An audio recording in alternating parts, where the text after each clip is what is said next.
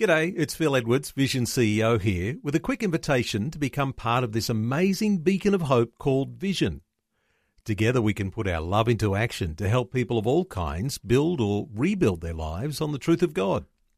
Please consider the part you can play during our upcoming Visionathon appeal, remembering that it's your support that makes Vision possible, including this podcast.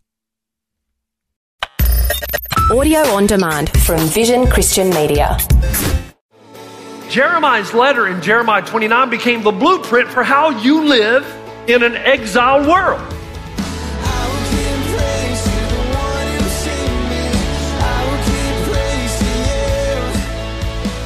Hi and welcome. This is Today with Jeff Vines, and we continue the message Truth and Love. Pastor Jeff is preaching from Daniel and Jeremiah, giving us some pointers to help us draw those who are far from God nearer to Him. God wants us to show others what it's like to be the people of God, and so help society to reimagine itself more in God's image. What we need is a revival of purity and repentance. What we need is a church to say, enough is enough. I've been sucked into the mold of the world. And I'm not just going to come to church and smile and sing my songs. I'm actually going to change the way I'm living.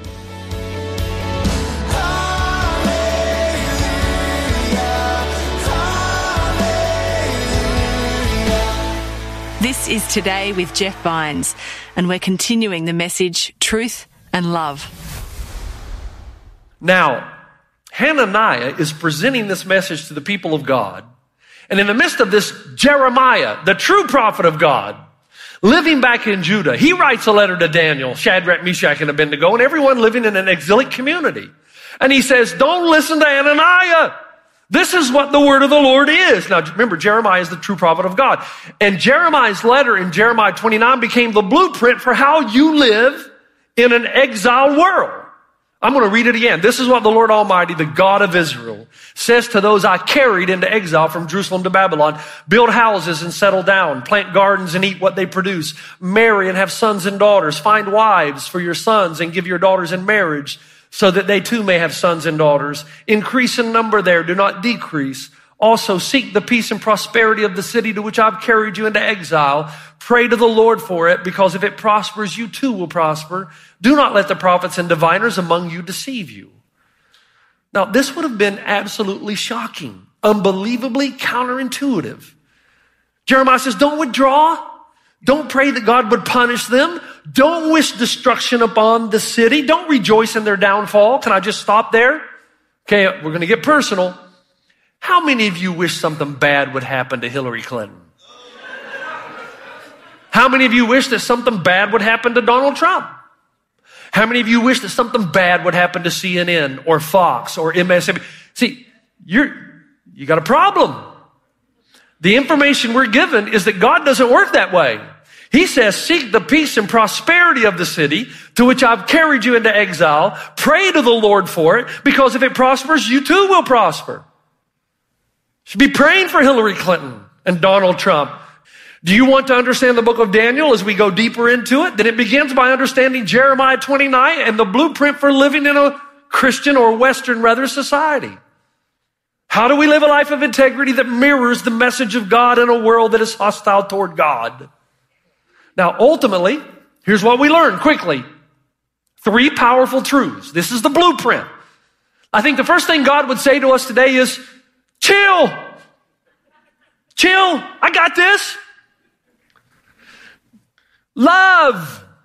Plant some gardens. Take a wife. Take a husband. Go to school. I got this. Pray. Three things. Number one, remind yourself what God is doing. History is about redemption. Redeeming man is God's ultimate priority. Helping people far from God come near is your calling. So what God is saying is, this Babylonian takeover is all part of my plan. Oh, could you imagine the Israelites hearing that? What? The destruction of Jerusalem and your exile, saw it coming, didn't stop it. It's part of my plan that you lost cultural power, Christians. It's part of my plan that you're living in a pagan, wicked city. It's part of my plan to use you for purposes of redemption. I need you to help this pagan society reimagine itself. And I can't do that if you separate from them and pray for their destruction. You know, my father told me once, be careful that you pray for, for, for people's destruction. Be careful for praying that God would bring destruction on injustice because you might be the first one he takes out. I remember my dad saying that a long time ago. God is saying to his people, you're having to live as believers in an unbelieving world. It's part of my plan. I designed this. Now move in there. Don't stay away. Show them what it's like to be the people of God. Let them see your holiness and purity, your grace and your mercy, your kindness. Let them see your determination to make this place a place of prosperity. Seek the peace and prosperity of the city to which I have carried you into exile. Pray to the Lord for it, because if it prospers, you too will prosper. So if we're doing our job, that means our schools are going to be better, our city's going to be better, poverty should decrease, prosperity should increase. We don't snipe from the bushes, man. We infiltrate and permeate. We plant. You know what we do? We build care centers. We improve schools. And we plant spiritual gardens. Now, here's the second thing refuse to believe that the only choices you have are separation or assimilation. These are two important words. The false prophets say, separate, because if you don't, you'll become like them, you'll assimilate.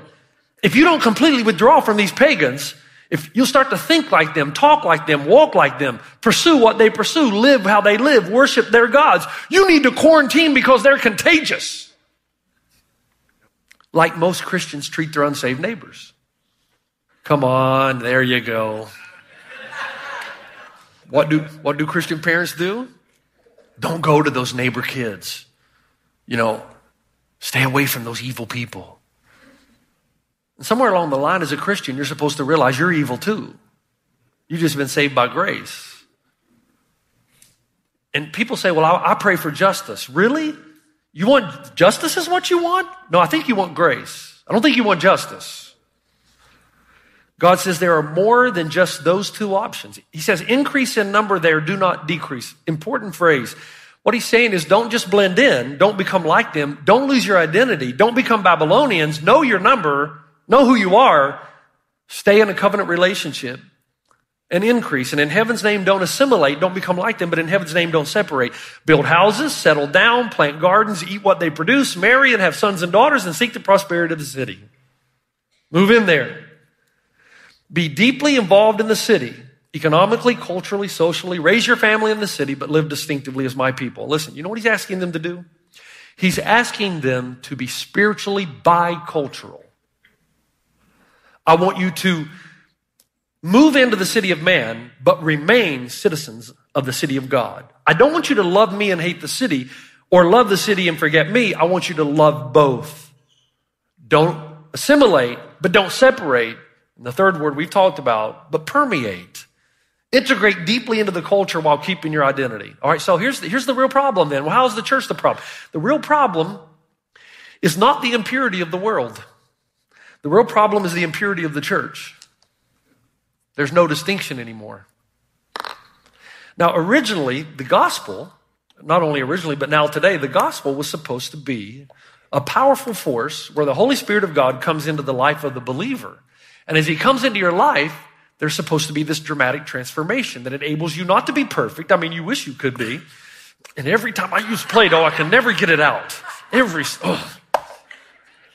but that we're trying to be. So here's, I like to use this illustration. So let's say this is the world represented by the green, okay, the earth, everything in it. And what's supposed to happen is the church is supposed to infiltrate the world. So that when you mix it together, see, we're not outside, we're not separated from it. We go right in the middle of it. So that all through every aspect of the world, cultural, socially, politically, everything, there's these Christian, see that? You see little Christian context and Christian influence and you see benevolence, you see compassion. What happens though is generation by generation, if the church doesn't maintain its purity, then over time, the world is so overpowering that it covers completely any purity, any goodness, any compassion to where what was once church becomes filled completely with the impurities of the world, and the church can no longer be seen. The real problem, the real problem is not the impurity of the world. And so the scriptures ask you this is a good time for you to take some inventory. Have you assimilated into the world? Folks, if I follow you around for a couple of weeks of your life and I don't see any difference in you that I would in someone who's not a Christ follower, that is a significant problem. If I, okay, I don't want to get legalistic. That's not my point here. We're saved by grace through faith. I got it. So don't think, but if you go to the same movies everybody else goes to, and you do the same thing that everybody else does, and you read the same stuff that everybody else reads, and you watch the same stuff on television everybody else watches, and you you don't have a sense of, of character in you that would stand out, that would be different without you having to say a word, if there isn't some sense of integrity and honesty and character in you, if you're just, look, if there's no distinction in you, then the problem is that you don't have a message. There's no message because there's no transformation. There's nothing God has done that's so supernatural in your life as to compel people to look at you and say, he's different, she's different, which means you moved into Babylon, you did the first thing right, but the second thing you messed up. You became a Babylonian. Are you different? Really different? And if you're not, that's a problem. But for some of you, you've done both. You've assimilated, and yet you've separated yourself too. So, in other words, you're just like the world, but to make things worse, you live in holy huddles. So even if you do have a dramatic transformation, nobody ever sees it because you, you live your life like my church, my early church, my first church taught me to live. You don't, there's no one life in your life. You're, you're not investing in anybody far from God. There's no intentionality in your life to share Christ. The Matthew party that we talked about a few weeks ago, you would never even think of that. And a thing that ran through this church a few years ago was direction, not intention, determines destination.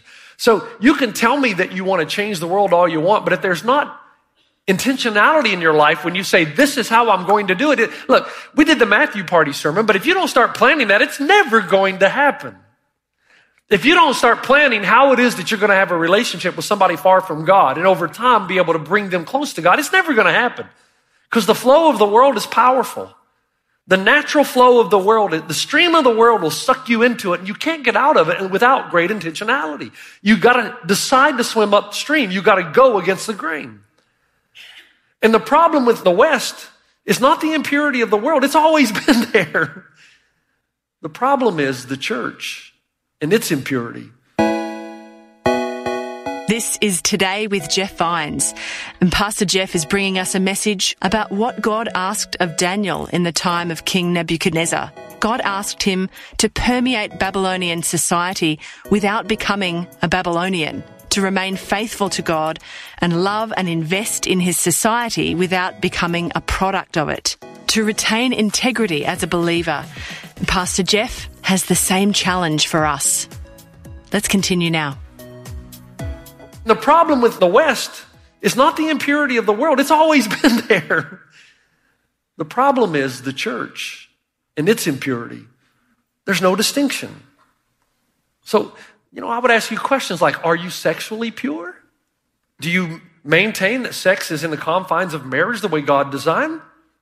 Or have you just been sucked into the mold of the world? They tell us that 75% of all men are addicted to pornography or about to be addicted to pornography. That's pretty sad.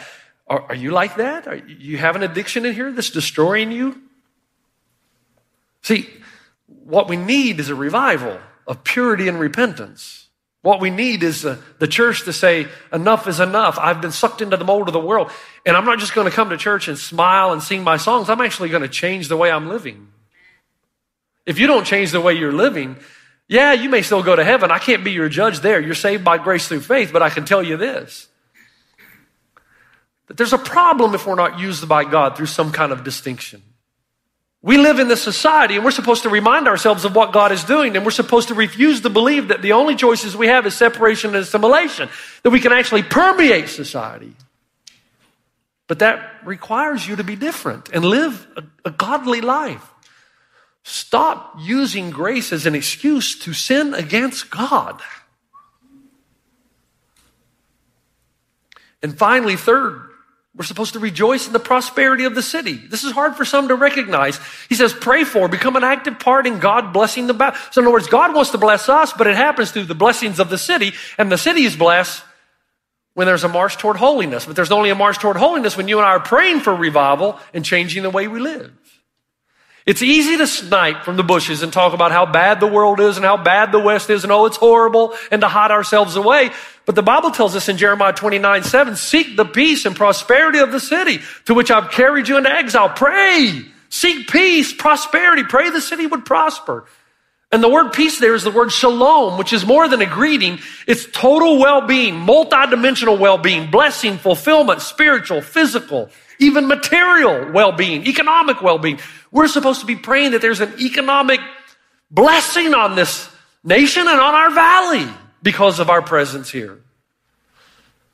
Go in there and make it a better place. Let the Babylonians see what happens when the people of God move into the city of man. Oh, that's a great line, isn't it? Let the people, let them see what happens when the people of God move into the city of man. Economically, socially, spiritually, there should be prosperity. So if our neighborhoods are falling apart, it's not because there's evil in the neighborhoods, it's because there's a lack of holiness in the church. Jeremiah says, Love the city of man for the sake of the city of God. And this became a blueprint. Now, just quickly, one more thing.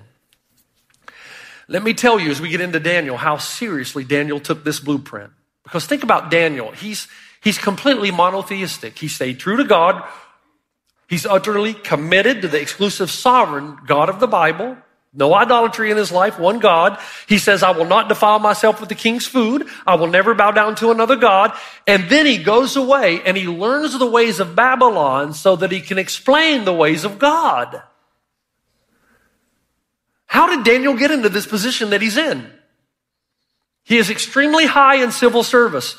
The wise men run everything. He's part of that group, which meant that when he went to Babylon and he was carted off with the wise men, he would have to go through a, an entire liberal arts education. So to get where Daniel is, he would have had to study Babylonian culture, enchantment, magic, divination, astrology, the practice of which was an abomination to God. For Daniel to study this and not be tainted by it meant three things. He had a strong foundation in biblical principles. He had a strong relationship with God, which happens in prayer meetings and worship sessions of your own. And third, this is the big one. He had a strong accountability in community. Who was Daniel's community? Who was in Daniel's community group? Shadrach, Meshach, and Abednego. You don't survive that kind of culture in isolation. Daniel is a believer who mastered that stuff, living and working at the highest level in Babylonian culture pagan culture, but living life distinctively as a believer in God, the God of the Bible. So he takes his abilities and his giftings, he, he contextualizes them and infiltrates culture and ended up bringing redemption to it. Chapter 3 and 4, he actually ended up lightening the load of a pagan king. And the reason is his blueprint was Jeremiah 29, and the rest of us are locked into assimilation or separation. One more time. Seek the peace and prosperity of the city to which I have carried you into exile. Pray to the Lord for it because if it prospers, you too will prosper. Now, folks, now is our time. This is it. Oh man, it just came to my mind. Kenny Loggins, this is it. I should have, should have copied those lyrics down. That was a great song, was it? Great song. This is our time. This is the time we need people in every profession in every sector of the marketplace to be intentional about being salt and light in their spheres of influence. We have professionals all in. In God's mind, a pastor in the kingdom of God is no greater than a politician who's working in the city of man for the kingdom of God. You see what I mean? It doesn't matter who you are, making everything we touch for the sake of the city man, of the city of man and the city of God. Everything that we touch should make, should be better whether you're blue collar, white collar, or even no collar. Whoever you are. But to do this, folks, we're on the cusp. We've got to be unified in our desire to permeate our world. We got to all be in. The Bible says a house divided will not stand. We cannot be divided. We've got to go in force together. When I think of what God is doing, I just got back from Australia. You say, what are you doing over there again? I don't think you realize the relationships that we're building with key churches all over the world who believe in one hope, one life in Christ, who love this DNA, who are coming alongside of us. We are building this conglomerate of leaders across the land to infiltrate, to permeate our world, to not snipe from the bushes, but equip our people, the people of God, to go out and change communities in the world. But everybody has to be on board. Everyone. We need the pursuit of holiness. I'm asking you to walk out of here and whatever it is in your life that you need to repent of, repent, man, for the sake of the kingdom of God and the city of man. Stop assimilating. If you've got sexually impure, sexual impurities in your life, come on, walk out of here and say enough. Enough. I'm going to live a holy and pure life. If you're pursuing money above and beyond, now there's nothing wrong with money, but if you pursue it above and beyond everything else above God, yes, stop. Stop living for monetary gain and live for spiritual vitality. That's why Jesus said, if you're going to be a Christ follower, you're going to seek first the kingdom of God. When I lived in Zambia, Zimbabwe, there was a Zambian proverb that goes like this, little by little makes a bundle. This is the call on our life. It's amazing how many sticks an African woman can carry. The load. And the reason is it's one stick at a time. And you don't realize how heavy it's getting. And your body adjust itself. They can carry enormous weight on their head. And we're talking for miles and miles. Little by little makes a bundle. We will not have the impact God has called us to have locally and globally until you put your stick in the pile. Everybody, little by little makes a bundle. A few cannot carry the load. When everybody uses their time and their talents and pursues purity, then we become an unstoppable force.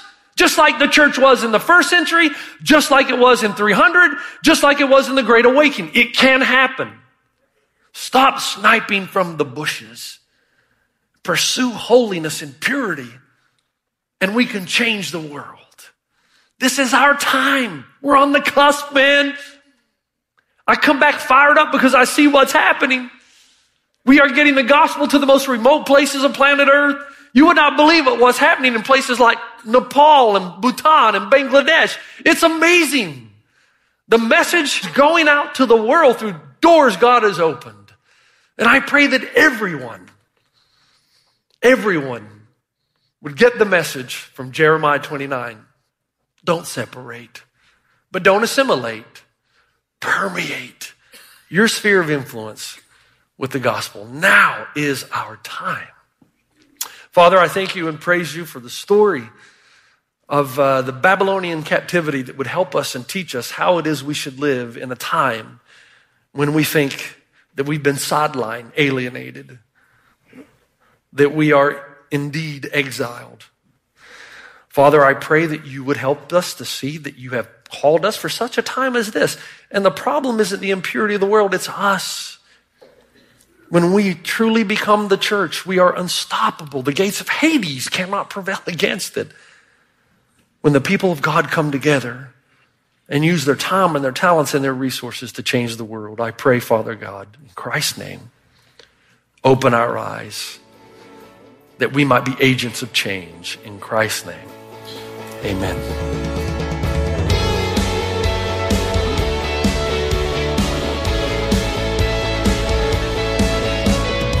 Thanks for joining us. That's the end of our message called Truth and Love about the call on Daniel's life to remain true to God and love the Babylonians. May we take up the challenge to retain integrity as believers, permeating our communities with God's love and truth. Join us next time for a new message from Pastor Jeff.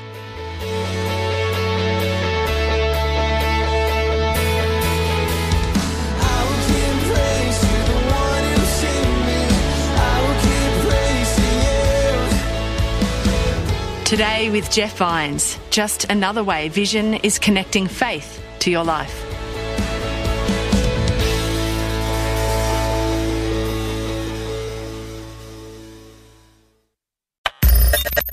For taking time to listen to this audio on demand from Vision Christian Media. To find out more about us, go to vision.org.au.